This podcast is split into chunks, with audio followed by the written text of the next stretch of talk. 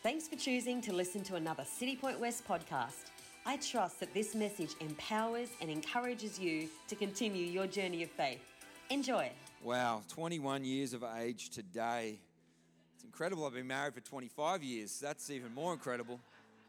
Wow, I got married before I was born. 46 today. Oh my Lord, I'm on my way to 50. I'm closer to 50 than I am to 40. That's not a good thing.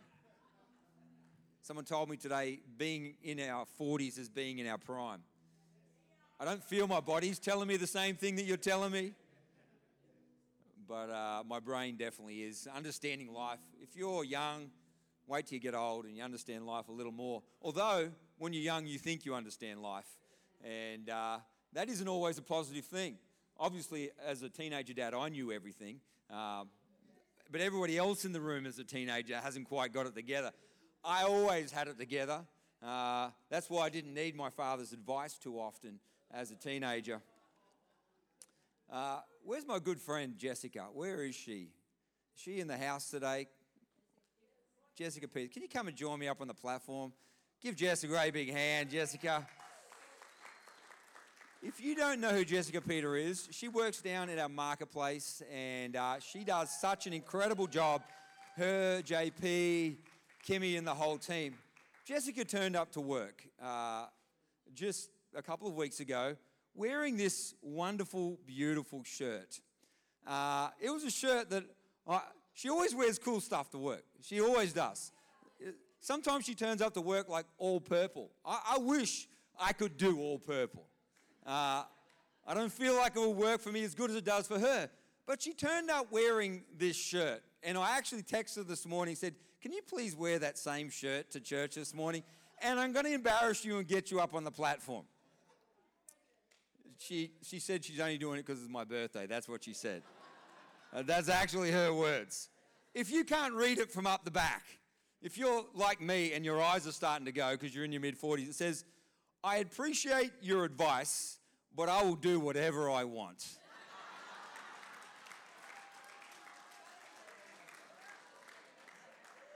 She assured me that that wasn't for her boss at work. I felt like it was, but she assured me it wasn't. You know what? I took a photo of this shirt straight away and I sent it to my daughters. You know what? Dusu replied straight away. This is what she said At least I appreciate your advice. I, I feel like I'd rather you take it and not appreciate it. Can I have an amen from a dad in the house? Goodness me. I appreciate your advice, but I will do whatever I want. I love this shirt. Thank you, and sorry for embarrassing you.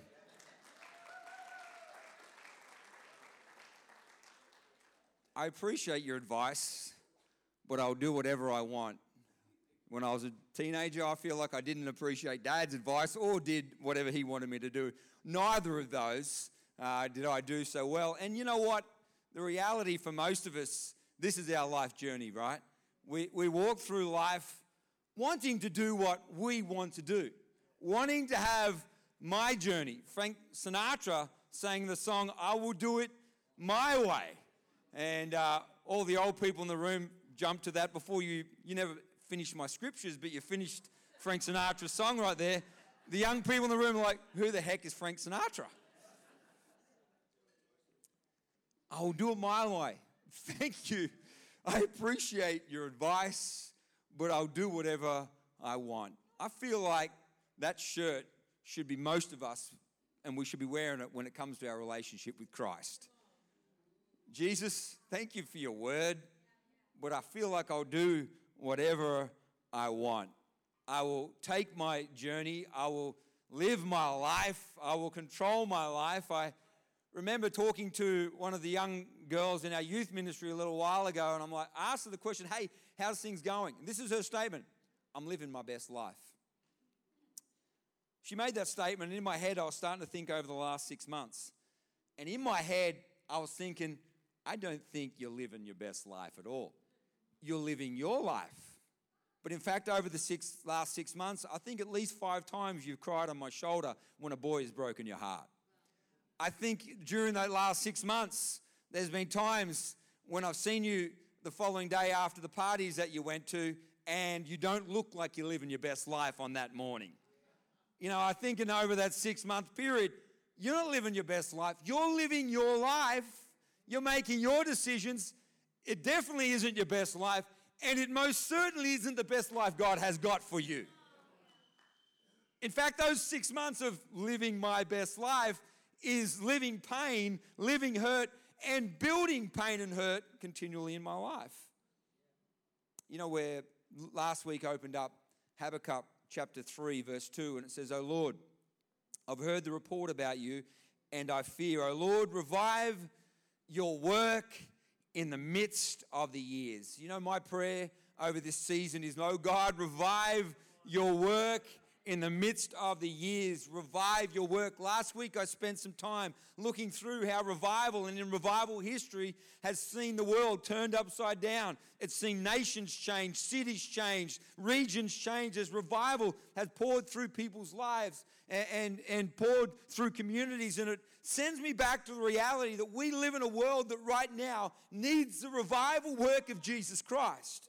It needs, as Habakkuk said, revive your work in the midst of the years right now.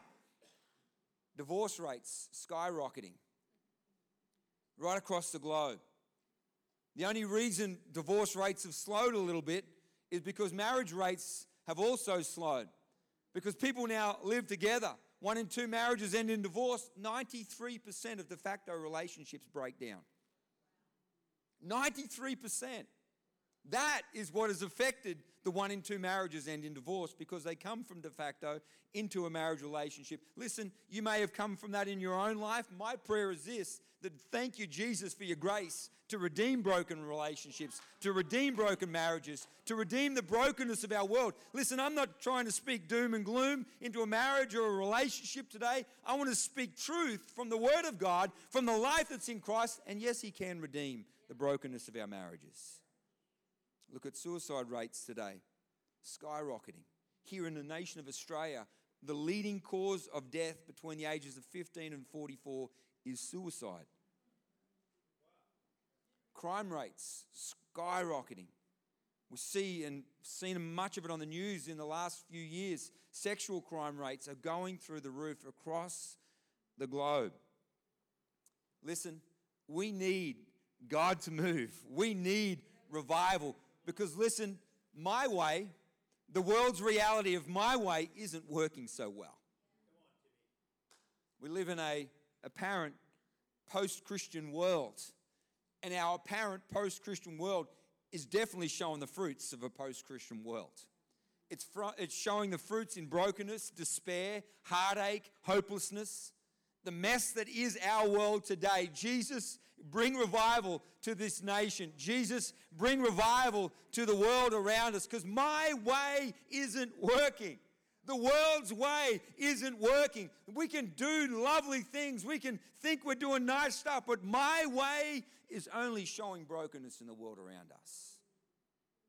Psalm 119, verse 37. Here, King David is making a statement. He says this Revive me in your way. Revive me in your way. You know, Psalm 119 is an incredible passage of Scripture. Uh, most theologians, older theologians, tell us that this was penned by King David. It's unique, unique to all the other Psalms because it's obviously significantly long if you ever get to school for the young people in the room and memory verse for that week is Psalm 119, call in sick because it's a tough one. Psalm 119 is one of those memory verses you never want. Those memory verses like Jesus wept, they're rippers. Psalm 119, that's a killer. But it's a powerful piece of scripture, Psalm 119. It's powerful. There is so much incredible truth in here. King David writes numerous times through Psalm 119 Revive me, revive me, revive me. Old theologians say that, that this passage of Scripture is unique in the fact that it doesn't flow like many of the other Psalms that flow in a continual thought. but it's broken up, in fact, into 22 different segments in this, in this psalm. The, the 22 different segments are broken up in, the, in the Hebrew alphabet. Eight verses in every one of those 22 segments. It's an acrostic. It's one of those things that, if the best way to explain it, you know, like you say cat and you mean like cruel, um, absolute pain, terrible. That's the acrostic of cat. You know what I'm saying? It's the cat explains what a cat is. That was my best attempt of English. My apologies. If you're a cat lover, we have two cats, and my wife loves them. So if you're a cat lover, my wife also agrees with you. And I love her, so we have two cats.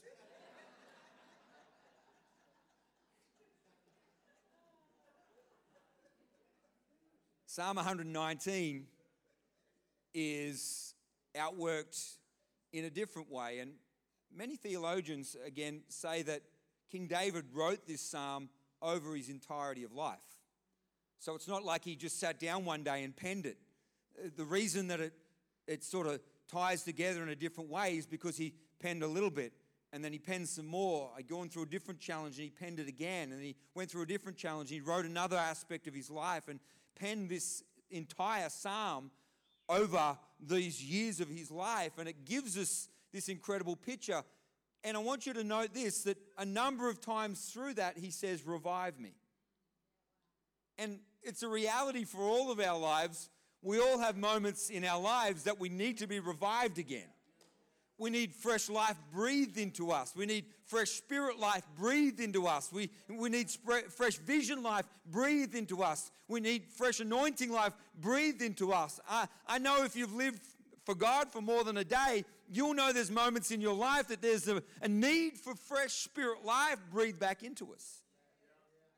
I don't know about you, but I've had moments in my life I feel like I've detoured my spiritual journey, not necessarily gone back into gross sin, but lost the vitality that I had in this living relationship that was hungry for Jesus, hungry for his direction, and hungry for where he was leading me.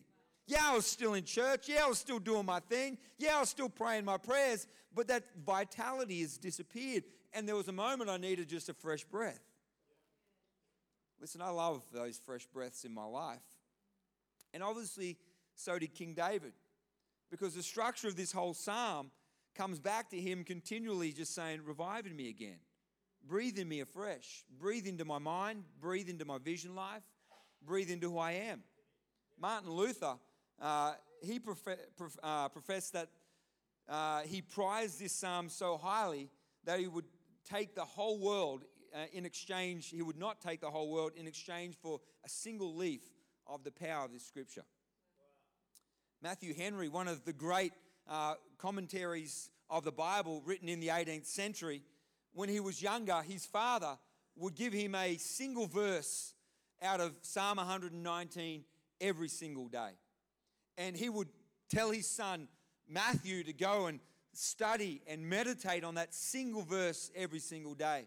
Matthew Henry attributed his great love for the Word of God and the fact that he wrote a commentary on the whole Bible from that love of the Word that he found in Psalm 119. King David shows us some powerful pictures right here. And incredibly, he starts Psalm 119 with this statement, verse 1 Blessed are those who are undefiled in the way, who walk in the law of the Lord. Blessed are those who keep his testimony and seek him with their whole hearts. You know what? If I could take a verse and say I would love City Point West to be that, it would be verse 2 that we would seek him with our whole hearts. That we would always be seeking Jesus with everything that is inside of us. That we would continually seek Jesus, search for Jesus. I know some of us in this room have been walking with Jesus for a long time and say, Yeah, I've found Jesus, I'm walking with Jesus. But listen, there's more in Jesus continually in our lives to grow and enlarge as we would continually seek Jesus. But he starts that psalm by saying, Blessed are those who are undefiled in the way. I feel like there's a statement there that somebody like Paul picked up when he wrote uh, Romans chapter 12, verse 2, when he said, Don't be conformed to this world, but be transformed by the renewing of our minds. He's talking about not being defiled in, in the way that the world lives today, but being undefiled, continually living in the way that Jesus has for us. Alyssa Hope Wagner said this Burn God's word into your heart, his thoughts into your mind, and his ways into your actions, and you'll have a spirit filled life. His ways into our actions. You know, I could spend a long time preaching off these two verses. There is some power in what David is writing right here. Blessed are those who are undefiled in the way, in the way that we live. But let me skip on for a moment. I want to go through Psalm 33 through to Psalm 40. I'm going to pick up there in the middle where he says, Revive us in your way. He goes in verse 33, he says this Teach me, O Lord, the way of your statutes, and I shall keep it to the end. Give me understanding, and I shall keep your law. Indeed, I shall observe it with my whole heart. I want you to notice two things right here, and this is really important. He says, First, teach me, and secondly, give me understanding. We, we must know this. Walking like Jesus wants us to walk isn't something that happens naturally. None of my kids were born with a perfect outworking of their life. Every one of them were born with their own will. I, I, never had to teach my kids to be disobedient. I had to teach them not to be disobedient. But I never said, hey, mate, Joshy, this is how you be disobedient. Hey, Joshy, this is how you say no to your mother and want to do your own thing. Well, he always was obedient to me, of course, but to your mother. I never had to teach my kids that. I never had to teach them how to do the wrong thing. That, that's the natural bend of humanity in our broken state, in our fallen state. And to come back into the way that here the psalmist is saying that we're going to be revived in, to come back into the way that David is teaching us to walk in. He says this God, teach me, teach me, show me, give me understanding. Teach me, give me understanding. Listen, the walking in the way is a work of the Holy Spirit. Walking according to the word is a working of the Holy Spirit. Yeah, I was thinking back to when I first found Christ. Listen, I grew up in a Christian home. I went to school and I did lots of memory verses. I wasn't always great at remembering memory verses, I was better at cheating in memory verses. But I had lots of them. You know, I, I, I grew up in, in that aspect, but an encounter with Jesus Christ and a life revived at 19 brought reality to what the actual Word of God that I'd memory verse, that I'd tried to remember, that I'd read in school, it actually brought reality to it because the Holy Spirit brought it alive in my life. Hey, listen, you may be new into church today, or you may have, have a, a, newer journey and you're struggling in the Word of God. If you want to understand anything from this, the prayer before we read anything is this God, teach me today.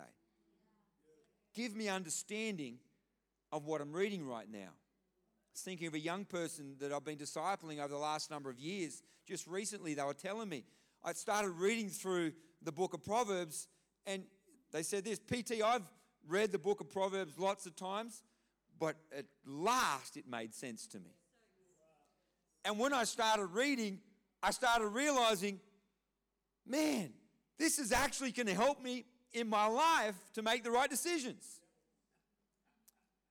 I'm like, I've been telling you this for five years, you stupid person. What are you doing? And then I thought back to the fact I've been told that for 19 years before.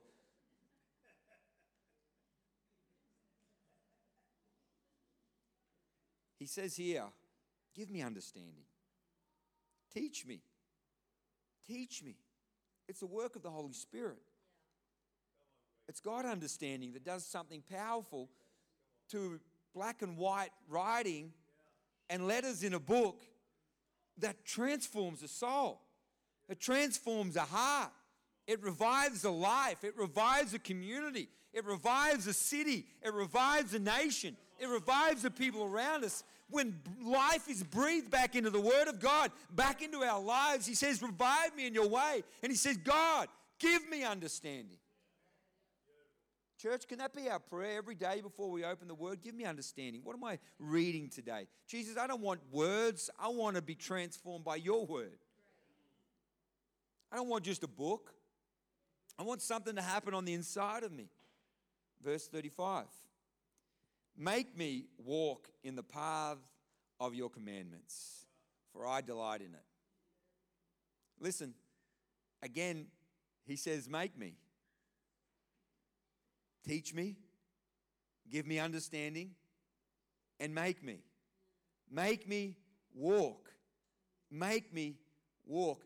I don't know about you, but sometimes God needs to make me do some stuff. And I'm looking across this room. Some of you aren't nodding, but you should be because I know how stubborn you are.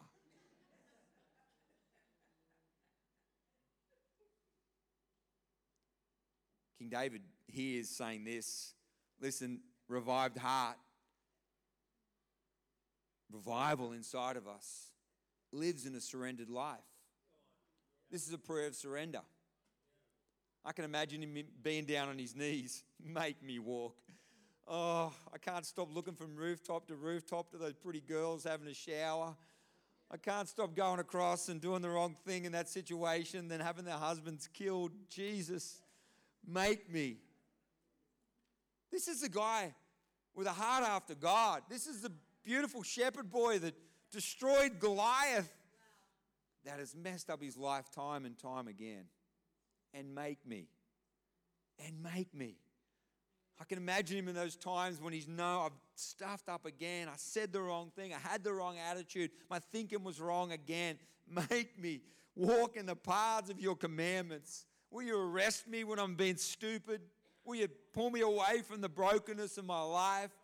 I want to come and I want to surrender myself. I want to surrender my actions, surrender my mind, surrender my language, surrender my journey, surrender my walk again. Lord, I, need to be revived to your way.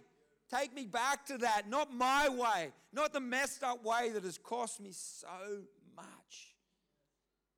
I remember when I first came to Christ, there was a song written by a band by the name of Third Day. And again, for the old Christians in the room that remember that, the song went along the lines of this Please take from me my life when I don't have the strength to give it away to you, Jesus. Please take from me my life when I don't have the strength. It's a song of surrender. Take my life. Take my life. Listen, a prayer like that is scary. A prayer like that will take you from the points in your life where at the age of 18, saying, I will never be a pastor, to the age of 22, becoming a pastor. It'll send you to a place of, I don't want to do anything, I don't want to do that, I will never do that. To God, I'm surrendered and I'm following you and whatever you ask of me. It's a challenge. It's a great challenge. Shauna Niequist says this Life with God at its core is about giving your life up to something bigger and more powerful. It's about saying at every turn that God knows better than we know and that His Spirit will lead us in ways that we couldn't have predicted. I have known that, but I haven't really lived that. Can I have an amen from somebody who knows those feels? I've known that, but I haven't always lived that. If I read this right, King David's at this point saying, I know I need you. I know I need to be surrendered to you, but make me sometimes walk in the paths of your commandments. Verse 36 Incline my heart to your testimonies and not to covetousness. Turn away my eyes from looking at worthless things and revive me in your way. Verse 36 Incline my heart to your testimonies and not to covetousness. Listen, if I want to give you that in modern Tim McDonald English, this is what I would say. He says, Listen, take my heart away from all the stuff that I want and give me the stuff in my heart that I need. Take my heart away from everything that's around me that's drawing my attention And Jesus, you come back and seat yourself in the right place of my heart. Because a whole bunch of stuff has got my attention so often. How I live, how I walk, how I look, how I act has got my attention so much. Lord, come and take your rightful place in my heart. And turn my eyes from looking at worthless things. I think back to Colossians. Paul writes this.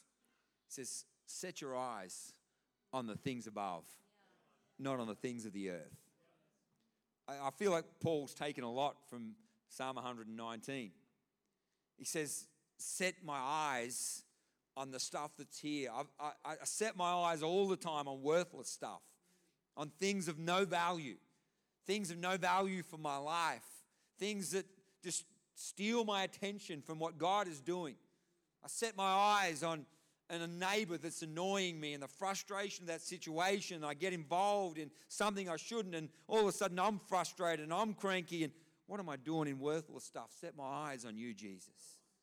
Set my eyes on fear and worry, and oh my goodness, is the world going to go into World War III? I set my eyes on the difficulties. And listen, I'm not saying you don't be aware of the, the days we live in, but sometimes our eyes are so set there that we're just thinking on worthless stuff all day. Where we get into a place of anxiety, we get into a place of worry and fear, we get into a place that we're just so caught up in the worthlessness of the world around us and news.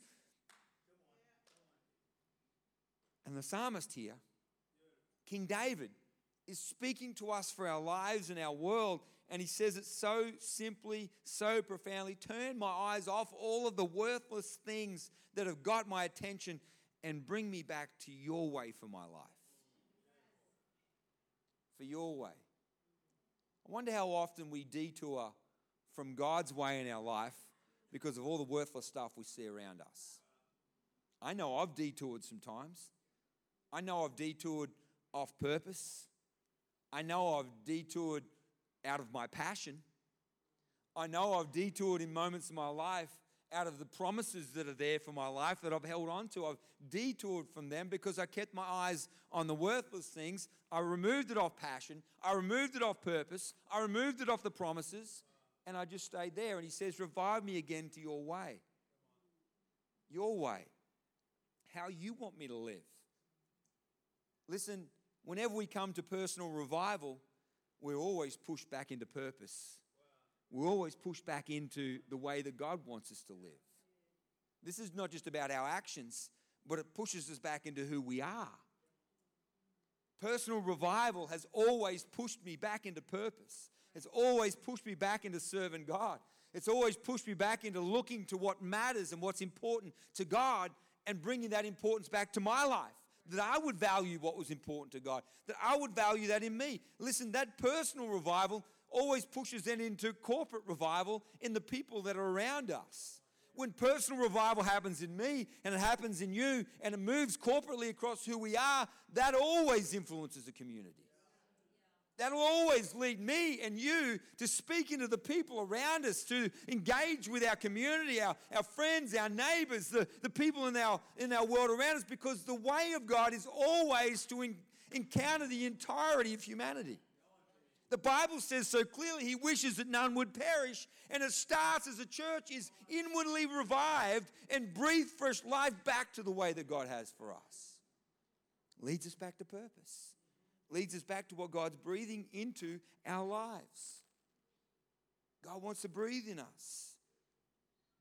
Some of us may be sitting in this room with a real deep need to be dragged out of the worthless things being gathered around our eyes. Nadia Bolz Weber said this It's about how God continues to reach into the graves we dig for ourselves and pull us out, giving us new life in ways both dramatic and small. Anyone ever felt like God's digging you out of the grave that you've dug for yourself? You know, those conversations sometimes we have, we dig our own grave. The situations we get involved in, we dig our own grave when we go back to my way, we dig our own grave. I am grateful for a God that's dug me out of some graves. I'm, I'm grateful that God hasn't just like flicked the dirt in over there. God, I'm glad God's not like me and Fluffy that I was telling you about last week. I didn't mind just flicking the dirt back over there. God dug me out, lifted me out, lifted me out. I deserve to be in that place, but He keeps lifting me out and putting me back into His way, putting back vision in my life, putting back, reviving my heart.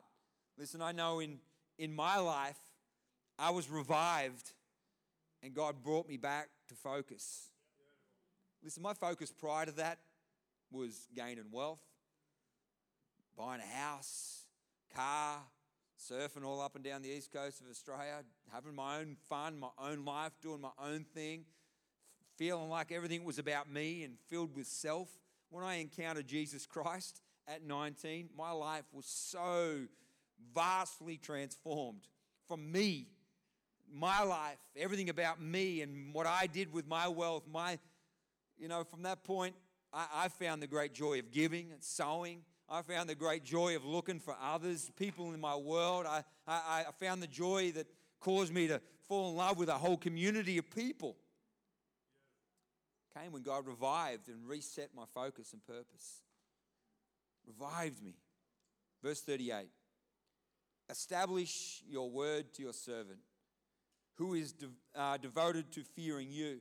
Turn away my reproach, which I dread, for your judgments are good. Verse 40 Behold, I long for your precepts. Revive me in your righteousness. You know, here in these passages, King David says two things revive me to your way, and now he says, revive me to your righteousness. You know, these two are always intertwined. The righteousness of Christ that is established. Listen, it's not established because of your work, it's not established because of what you do. It's not established because of the outworking of your life. It's established because on the cross, Jesus hung and bore our sin, our infirmity, our mistakes, our failures, our brokenness. He bore it on himself on a cross and brings righteousness to our life. But listen, when his righteousness is imputed into us, there is a transformation in how we think. There's a transformation of how we live. There's a transformation in how we walk. There's a transformation in who we are. When the righteousness of Christ is imputed in us, it changes us. Listen, when the righteousness moves within us as individuals, when us corporately, it always changes society around us.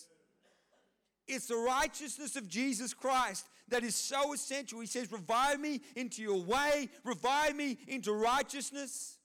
Proverbs 14:34. Righteousness exalts a nation, but sin condemns many people. Righteousness exalts a nation. When the righteousness is arriving in our hearts and our lives through the cross, through what Jesus did, and changing and transforming us, listen, from that point, it's changing and transforming a nation.